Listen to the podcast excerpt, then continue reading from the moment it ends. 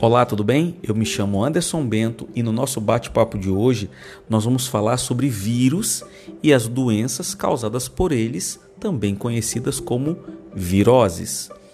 Mas antes de nós falarmos dos vírus propriamente dito, eu preciso passar para vocês algumas características que é comum aos vírus, né?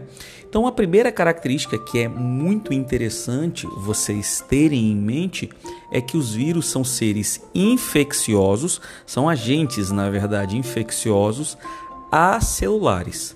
Por que a palavra acelular? Acelular quer dizer que ele é desprovido de célula, tá? Então, os vírus não possuem células.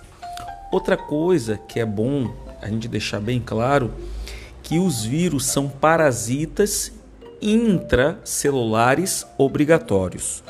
O que, que quer dizer intra? Intra é dentro, celulares das células.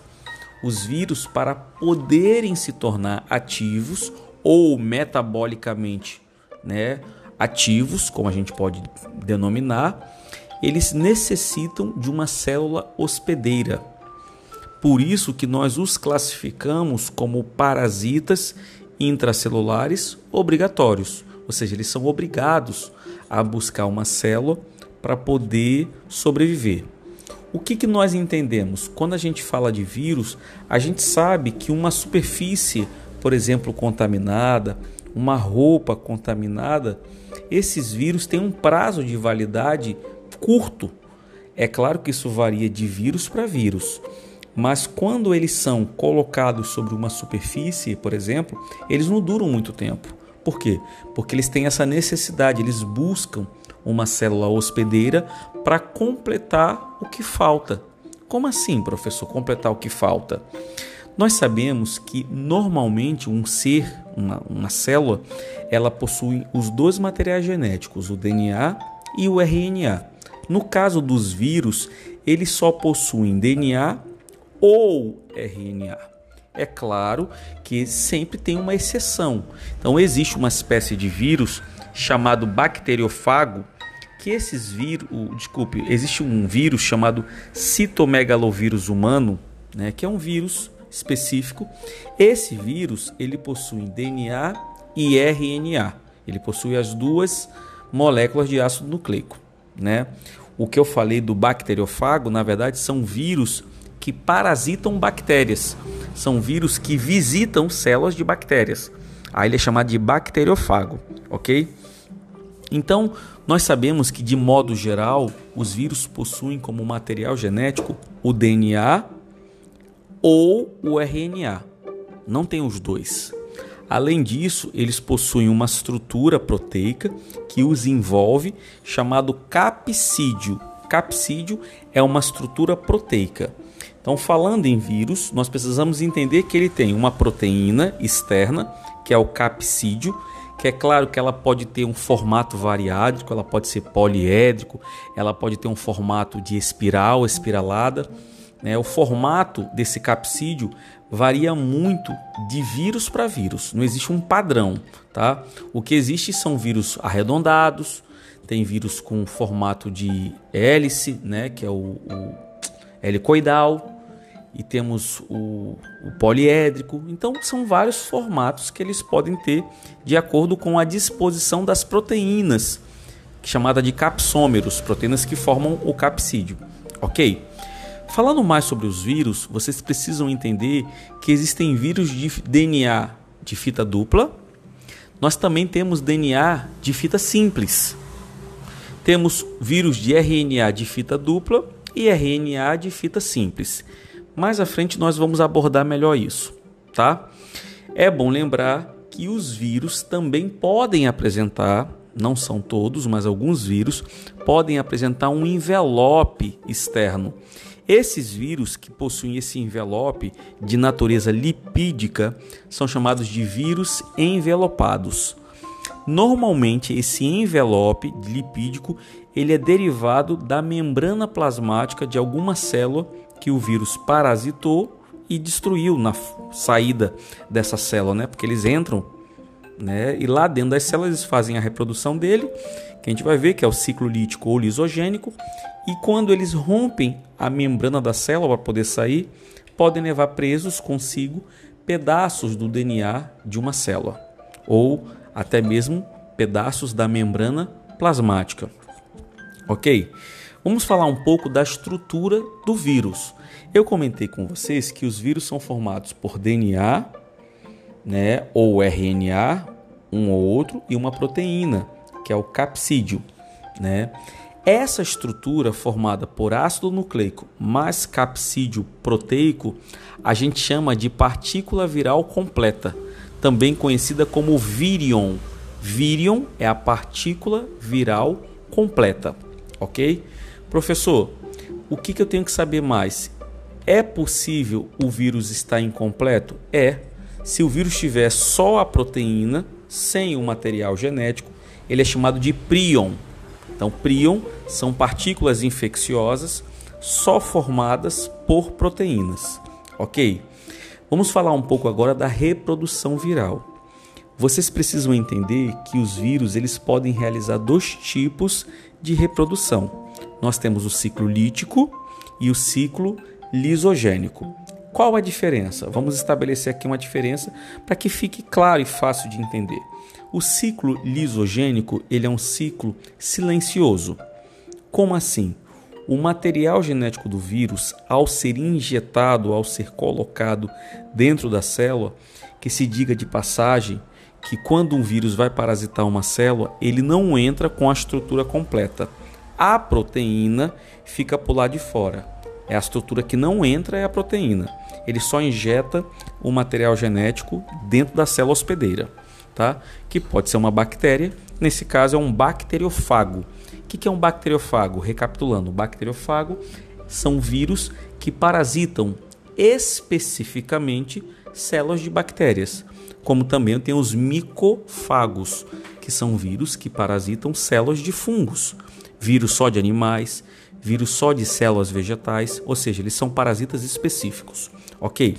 Quando um vírus injeta o seu material genético dentro da célula hospedeira, esse material genético ele pode assumir duas formas: ciclo lítico ou ciclo lisogênico. No caso do ciclo lisogênico, é bom dizer, o material genético do vírus ele fica misturado com o da célula hospedeira sem interferir no metabolismo. Ou seja, ele fica lá quietinho, inerte, a gente pode dizer de stand-by, né? e conforme a célula hospedeira vai se multiplicando, as células filhas já nascem contaminadas. Professor, e o que obriga o material genético do vírus entrar nesse ciclo, nesse ciclo de stand-by, esse ciclo que ele não pode assumir o comando? Quem determina esse tipo de ciclo é uma proteína que as células hospedeiras apresentam. Essa proteína é chamada de proteína repressora. Para cada vírus, nós precisamos entender que existe um tipo de proteína repressora, né? É por isso que algumas pessoas, ao adquirir certas doenças, por exemplo, a COVID-19, elas não manifestam sintomas.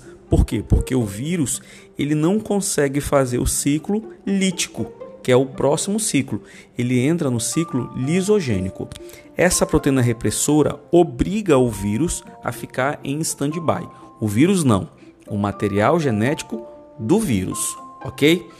Já no outro ciclo, que é o ciclo lítico, esse ciclo ele é considerado ciclo fatal. Por quê? Porque nesse caso o material genético do vírus ele não é silenciado.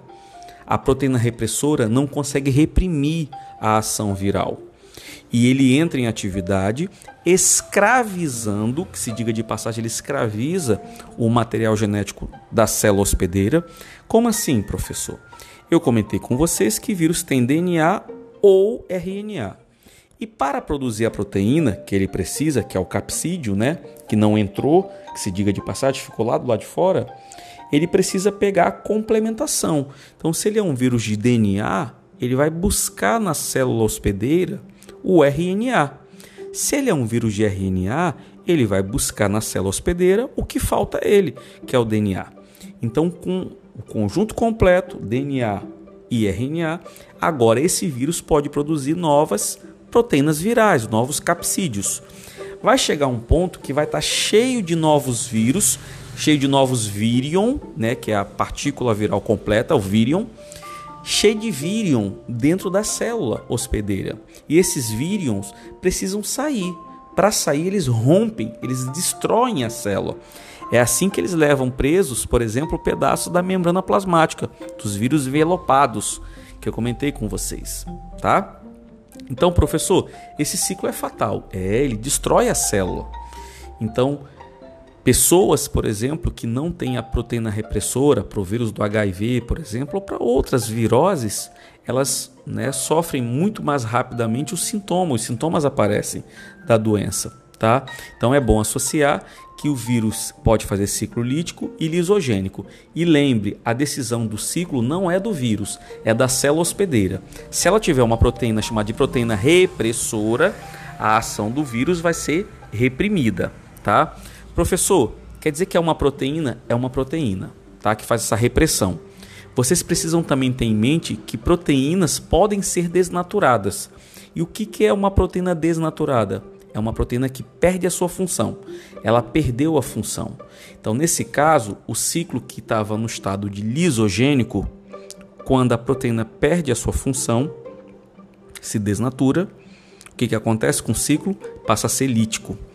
Esse processo, onde o ciclo lisogênico, que estava lá quietinho, em stand-by, paradinho, agora se tornou ativo, porque a proteína que estava reprimindo a ação viral desnaturou, lembre disso. Aí esse processo chama de indução, tá? Indução, ou seja, é a passagem do ciclo lisogênico para o lítico. Professor, e o que, que pode levar uma proteína a desnaturar? Nós vimos isso no primeiro ano. Variação de pH, que é uma escala química que indica se o meio é ácido, básico ou neutro variação de temperatura, né? Nós temos vários fatores que podem levar uma proteína a desnaturar, raio-x, raios ultravioleta, raios UV, né, que são as radiações. Então, vários fatores podem levar uma proteína a desnaturar, tá? Se a pessoa estiver contaminada com o vírus, aí ele entra no estado lítico, ok? Espero que vocês tenham entendido, tá? Vamos falar agora um pouco dos vírus que têm uma proteína especial. Como assim, professor? Existem vírus que possuem RNA como material genético. Eles não têm DNA, eles têm RNA, ok? Os vírus que possuem um material genético RNA, eles podem apresentar uma proteína chamada transcriptase reversa. Já caiu em prova do Enem né? transcriptase reversa. O que, que essa enzima faz? Nós sabemos que para haver a síntese proteica, a sequência, que a gente chama de dogma, dogma central da biologia, né? que é o DNA, ó, o DNA, ele produz uma molécula de RNA, que pode ser mensageiro, transportador ribossômico. Esses três RNAs vão lá para o citoplasma fazer a síntese proteica. Então o esquema é sempre esse: DNA, RNA. E os vírus que têm RNA, professor, como é que eles fazem? Através dessa enzima chamada transcriptase reversa, eles conseguem transformar o RNA em DNA. É brincadeira, eles fazem o oposto, eles fazem o inverso. Isso só é possível graças a essa enzima chamada transcriptase reversa. Professor, o senhor pode me dar um exemplo do, de um vírus que é chamado de retrovírus? Ah, se diga de passagem, os vírus que possuem essa enzima, chamada transcriptase reversa, são chamados de retrovírus, ok? Anotem, retrovírus. E um exemplo de retrovírus famoso é o HIV. O HIV é um vírus envelopado, ele possui duas fitas idênticas de RNA, é um vírus de RNA, e possui uma enzima chamada transcriptase reversa. Essa enzima consegue fazer com que o seu RNA se transforme em ou produza moléculas de DNA, ok?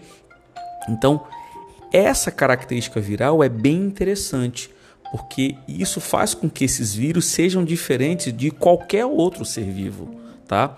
É bom que se diga de passagem que a maioria das doenças virais, a cura é o próprio sistema imunológico que é responsável por eliminar esse vírus. Normalmente a gente combate os sintomas. É claro que existem doenças virais que o sistema imunológico não consegue dar conta, tá? E a gente vive com essas doenças por muito tempo e elas podem até se tornar doenças crônicas, como é o caso da AIDS. Hoje uma pessoa que é HIV positivo, né? ele dificilmente vira aidético. Como assim vira aidético? Aidético é o termo dado à pessoa que já está no estado terminal, onde a doença avassala, destrói todo o seu sistema imunológico e as chamadas doenças oportunistas aparecem, né? Como uma, uma tuberculose, uma pneumonia e outras doenças bacterianas, né? Citadas agora, elas acabam pegando o sistema imunológico imunodeprimido e mata a pessoa. Então, no caso, hoje, a AIDS pode ser uma doença crônica. Você pode viver com ela a vida toda, como se fosse uma diabetes, uma hipertensão, né? É, o que, que acontece?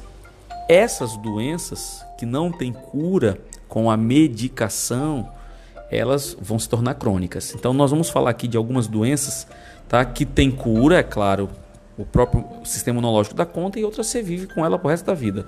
Como é o caso primeiro do HIV. A AIDS, na verdade, né, é um vírus que ataca as células de defesa, chamadas células CD4.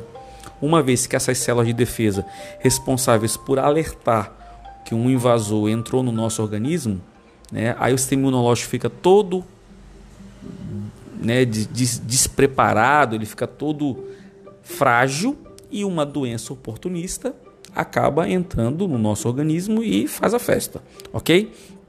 Nós também temos a herpes bucal e a herpes é, vaginal. A herpes bucal é causada pelo vírus herpes simples tipo 1.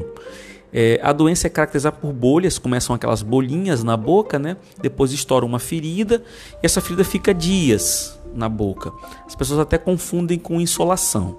Essa é herpes simples do tipo 1 é uma doença altamente contagiosa. Então, enquanto as pessoas estiverem com feridas na boca, as feridas à mostra, né? É bom separar todo tipo de talher, todo tipo de copo, para que não entre em contato com outras pessoas. Tem medicação? Tem. Só que a medicação nós vamos impedir a replicação viral, nós vamos impedir o ciclo lítico de ocorrer, tá? Tem a pomada Zovirax e tem outros, outras medicações, como é o aciclovir também, né? Um remédio típico para tratar esse tipo de doença. Lembrando que essa doença não tem cura, ela é crônica, você vive com ela pro resto da vida. Normalmente, quando o sistema imunológico é alterado por estresse ou exposição à radiação ou questões hormonais, as feridas começam a aparecer na boca, tá bom? Então nós temos a herpes genital, que é a herpes simples do tipo 2, que é a mesma situação, só que as feridas agora ocorrem na genitália, tá? Quando isso ocorrer, abstinência sexual, sem relação sexual, para que a doença possa ser tratada. Temos também a hepatite, que é uma doença crônica. Temos a hepatite A, né? E tem também as outras hepatites, que é a B e a C. Vamos falar um pouco da hepatite A. Hepatite A a gente pega através de água e alimentos contaminados com o vírus, tá? Ingestão de água e alimentos contaminados. Professor, sintomas: inflamação do fígado, tá? Hepato, células do fígado. E, além disso, as pessoas vai ter febre, olhos avermelhados, que a gente chama de icterícia, tá? Icterícia, olhos e peles né, amarelados, desculpe, não é avermelhado, é amarelado. Náuseas e vômitos, são todas essas doenças, todas essas características típicas de quem tem anemia, tá? Quem tem, desculpe, pessoal, hepatite, nossa, mãe. Vamos lá, continuando.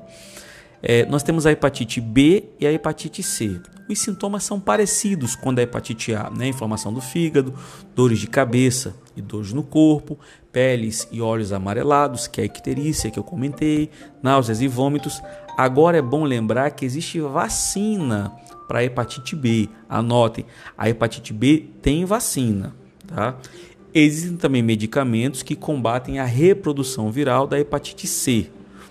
Só que a hepatite C, se ela não for tratada no início, ela pode evoluir para um quadro de cirrose. Então anotem, a hepatite mais perigosa, que é aquela que tem que ter cuidado, é a hepatite C. Agora, a A, a ingestão é através de água e alimentos. A B e a C já não é água e alimentos, é sangue. Sangue ou relação sexual, tá? Então, sexo, por exemplo, sem preservativo, pode transmitir hepatite B e C, que passa a ser uma doença sexualmente transmissível. A C, né, que é aquela que se evoluir pode levar a um quadro de cirrose, tá? Nós temos também outras doenças, que é o sarampo, também causada por um vírus, né? Lembra que o sarampo causa febre alta, tosse seca, manchas vermelhas pelo corpo e o próprio sistema imune dá conta né, de, de curar essa doença. O sarampo é transmitido pelas vias aéreas, contato pessoa a pessoa, tá? Catapora também, eu já tive catapora. Catapora são aquelas feridinhas que ocorrem ao longo do corpo, né? lesões na pele que causam ardor e coceira. Em crianças, a catapora ou varicele, já no adulto é o cobreiro. Tá? O nome da catapora no adulto é o cobreiro. Como é que se pega, professor? Vias aéreas, contato pessoa com pessoa. Tá? O próprio sistema imunológico dá conta de eliminar esse vírus. Tá? Nós temos a febre amarela. É bom lembrar que a febre amarela pode ser transmitida por dois insetos. Nós temos a febre amarela silvestre e a urbana. O, aquela urbana, como a gente falou da cidade, ela é transmitida pelo Aedes aegypti, tá? Então essa esse mosquito Aedes aegypti, que também transmite dengue, chikungunya, zika vírus, ele transmite a febre amarela urbana. O Aemagogus, que é um outro insetozinho, que é um outro vetor, é a febre amarela silvestre, que é aquela que fica o macaco ele visita, ele, o, desculpe, o inseto ele visita macacos. Quando um ser humano vai viver naquele ambiente onde um inseto e um macaco mantêm uma relação, né? Aí o ser humano passa a entrar no cardápio do inseto e o sangue do ser humano vai ser utilizado pelo inseto. Se esse inseto tiver contaminado com o vírus, ele acaba transmitindo para a gente o, vírus, o vírus da febre amarela. Lembrando que é um flavivírus, tá? Flavivírus, vírus de RNA, tá? Nós também temos a febre, além da febre amarela com os sintomas, né? Dores no corpo, icterícia, é, dor de cabeça, náuseas. Nós também temos a raiva. A raiva é transmitida pela saliva de animais contaminados. Por exemplo, nós temos no ambiente urbano os animais possíveis, cães e gatos. No ambiente rural, morcegos, né? Então, esses animais, se tiverem contaminados com o vírus da raiva, ele transmite o vírus para a gente na sua mordida. Sintomas, professor, dos mais diversos possível: encefalite, agressividade, aumento da salivação, o animal, quando tem raiva, você percebe pela quantidade de saliva, né? Porque ele tem dificuldade para engolir, que a gente chama de hidrofobia, pavor à água. No homem, os sintomas já são diferentes.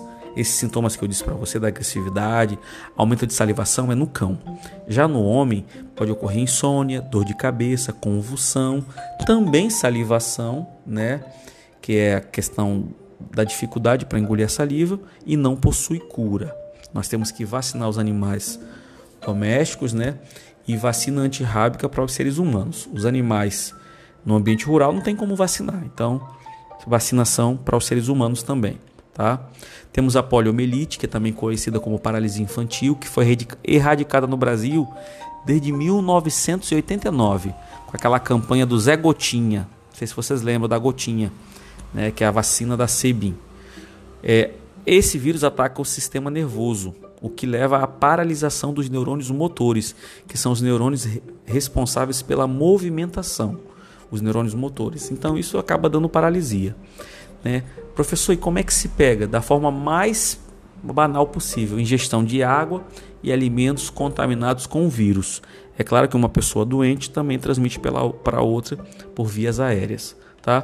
Temos a dengue, também transmitida pelo Aedes aegypti né? Todo mundo sabe que a dengue, a forma hemorrágica, é a forma que pode levar a óbito, mas normalmente a dengue não tem cura.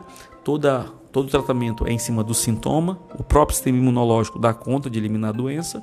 Tá? A cachumba, que é um inchaço da, da, das glândulas parótides, né? das glândulas salivares. A cachumba ela é transmitida contato pessoa a pessoa por via aérea, tá? com o vírus contaminado é, não possui tratamento e o próprio sistema imunológico, é claro, dá conta de eliminar esse vírus. Tá? Temos a rubéola, que na verdade é uma mancha vermelha no corpo, né, que causa uma coceira. Normalmente a rubéola ela é perigosa em mulheres gestantes, porque se a mulher tiver gestante, a criança pode nascer com má formação, caso esse vírus atravesse a barreira da placenta, né? Então pode causar cegueira, surdez, retardo mental no bebê, mas normalmente a doença é caracterizada por manchas vermelhas no corpo. Nós temos a gripe comum, que é o influenza, né? que dá aqueles sintomas que todo mundo sabe, febre, calafrios, dores de cabeça, dores musculares, que a gente confunde muito com a Covid, né? Não existe um tratamento específico, é só combater os sintomas. Temos a gripe aviária, que é o influenza H5N1, que é transmitida através de animais contaminados. Só que é bom lembrar que as aves contaminadas, elas contaminam outras aves, tá? é, normalmente a doença não passa para os seres humanos, só se ela sofrer alguma mutação, aí a partir dessa mutação uma ave pode transmitir para um ser humano, tá? Nós temos o HPV, para finalizar já, o HPV é o papilomavírus, que é aqueles vírus que causam verrugas, né? Tanto no colo do útero como na genitália, na parte externa da genitália, tanto masculina quanto feminina, tá? Existe vacinação para o HPV. Então, pessoal, essas seriam as principais doenças virais e as características, os sintomas delas, tá? Espero que vocês tenham gostado desse bate-papo e até o nosso próximo encontro. Forte abraço e tchau, tchau.